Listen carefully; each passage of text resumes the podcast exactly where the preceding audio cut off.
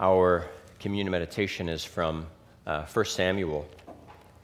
So this is 1 Samuel chapter 2, and I'll read verses uh, 6 through 8.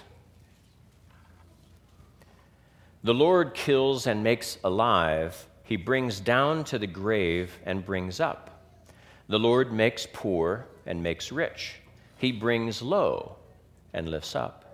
He raises the poor from the dust and lifts the beggar from the ash heap to set them among princes and make them inherit the throne of glory. Let's pray.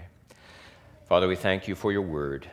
Open our eyes, open our hearts, that we would see and understand and embrace your word and seek to fulfill it in our lives. In Jesus' name we pray. Amen. Our verse 7 says, the Lord makes poor and makes rich. He brings low and lifts up. When you read verses 6, 7, and 8, you read all these words. All these words are present here. I'll just read you the words themselves down, up, poor, rich, low, up, raises, poor, lifts, beggar. All those words are in like two and a half verses. And so all of these words reflect status and position on the earth.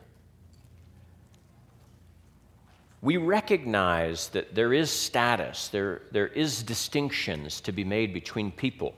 And yet, in this country, we intentionally founded the country to eradicate that to a great degree. Though the colonies were largely British, they did have a culture that was originally incorporated from Britain. And so many of the eastern cities in those colonies would practice the same cultural practices that were practiced in England, such as if a person of higher status comes down the sidewalk towards you, you of lower status, step aside, give them room. This was practiced in this country in the colonies. Yet, as we grew further and further away from England, not just during the rebellion, the revolution, but prior to that, all of those distinctions be- began fading in significance, in importance, and some intentionally so. People refused to step aside for those of higher status. And really, this came to a head after the election in 1788. Early 1789, George Washington had been elected. And the Congress wrestled for days, weeks even, on what to call him, how to address him. And so these were some of the ideas that were floated during those debates Your Highness, Your Most Benign Highness, His Exalted Highness, His Elective Highness, Most Illustrious and Excellent President his Majesty the President. And then one senator, in exasperation, yelled out, Why not just call him George IV? Because he was tired of all of these exalted titles. And one man said, He was neither a king nor an emperor and should simply be called George. John Adams, who I think did kind of like pomp and circumstance, suggested this. When the president was to be greeted, he was to be referred to by this His Highness, the President of the United States and protector of the rights of the same. That's how the president would have been greeted had John Adams had his way. Now, what's interesting at this point is that someone in the Senate said, wait a minute, the Constitution speaks to this. It's called the Emoluments Clause, and it said that the United States was to give no titles, no titles to anybody. Now, it would be arguable that it was to apply in greeting the president, but still, they took that, and over the course of the next couple days, they debated it, and they came up with what we now know Mr. President. That's what they call the president now. All those long, ostentatious distinctives are gone. They only say Mr. President, and that's enough. In America, that was deemed enough. That's who he is, that's what his title is, that's what we'll call him. The next verse says, God raises the poor from the dust and lifts the beggar from the ash heap. the verse I read earlier, 7 says, The Lord makes poor and makes rich. He brings low and lifts up. He raises the poor from the dust and lifts the beggar from the ash heap. So, see, there are distinctives to be made, and God makes them. God is the one that changes our circumstances. Proverbs and Ecclesiastes, I just read through them in my annual Bible reading, and they speak a lot of honor, of wisdom, of folly, of dishonor. In a true meritocracy, and what I mean by that is that your merit gets you ahead, gets you the honor that you deserve. Wisdom is rewarded and foolishness is punished. Now, we do, in this world, live generally in a meritocracy. God has designed it so. And yet, it's God that carries that out. He's the one that's put all of this in place. He created wisdom. And we disobey it, we disregard it to our detriment. Wisdom tends towards honor, foolishness tends toward dishonor. It's just the way God has made this world. It is God that links consequences to the causes. So all of us are where we are based on consequences that were rooted in causes. And this is how verse 8 goes on. It starts with He raises the poor from the dust and lifts the beggar from the ash heap to set them among princes and make them inherit the throne of glory. So, all of what had gone on earlier is talking about dust and poverty and poor and down.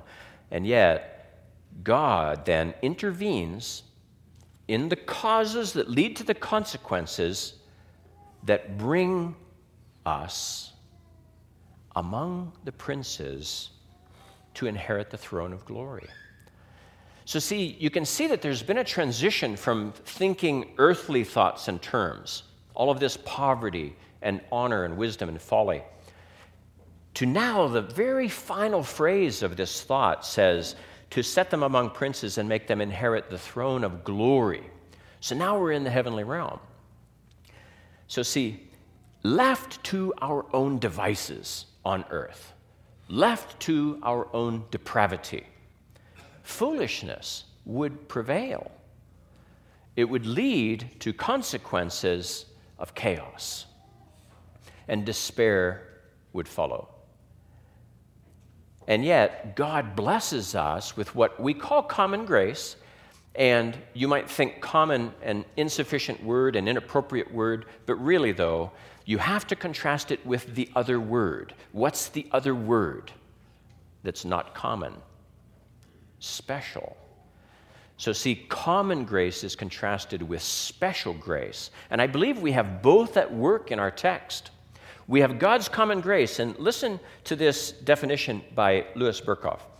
Common grace curbs the destructive power of sin, maintains a measure of the moral order of the universe, thus making an orderly life possible.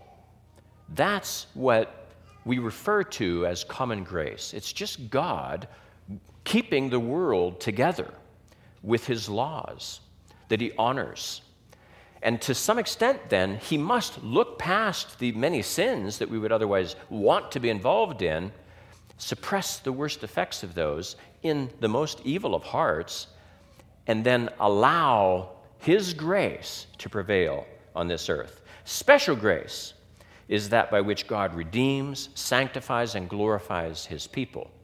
And so, yes, compared to special grace, saving grace, we can refer to God's common grace by which he's suppressing the explosion of sin that would otherwise occur on the earth.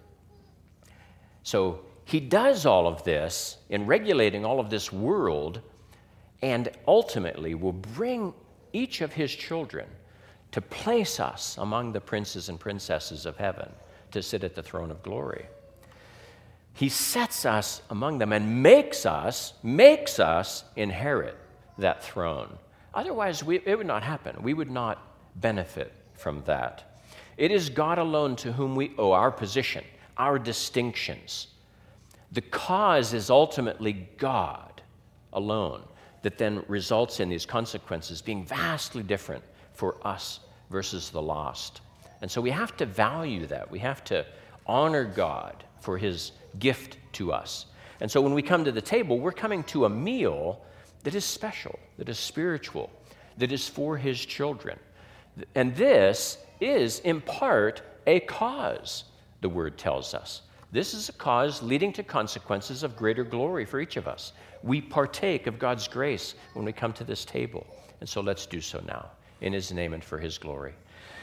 Father, we thank you for life. We thank you for health. We thank you for the gift of your word, the power of your spirit at work in us, but also in our world. We give you thanks, Father, that you do not allow anything ever to be out of control. That when we witness the depths of depravity that can occur, it is not because you have abandoned your people, it is not because you have abandoned this earth and your creation. It's because you're allowing the fruit to be borne that must come about because of horrible choices.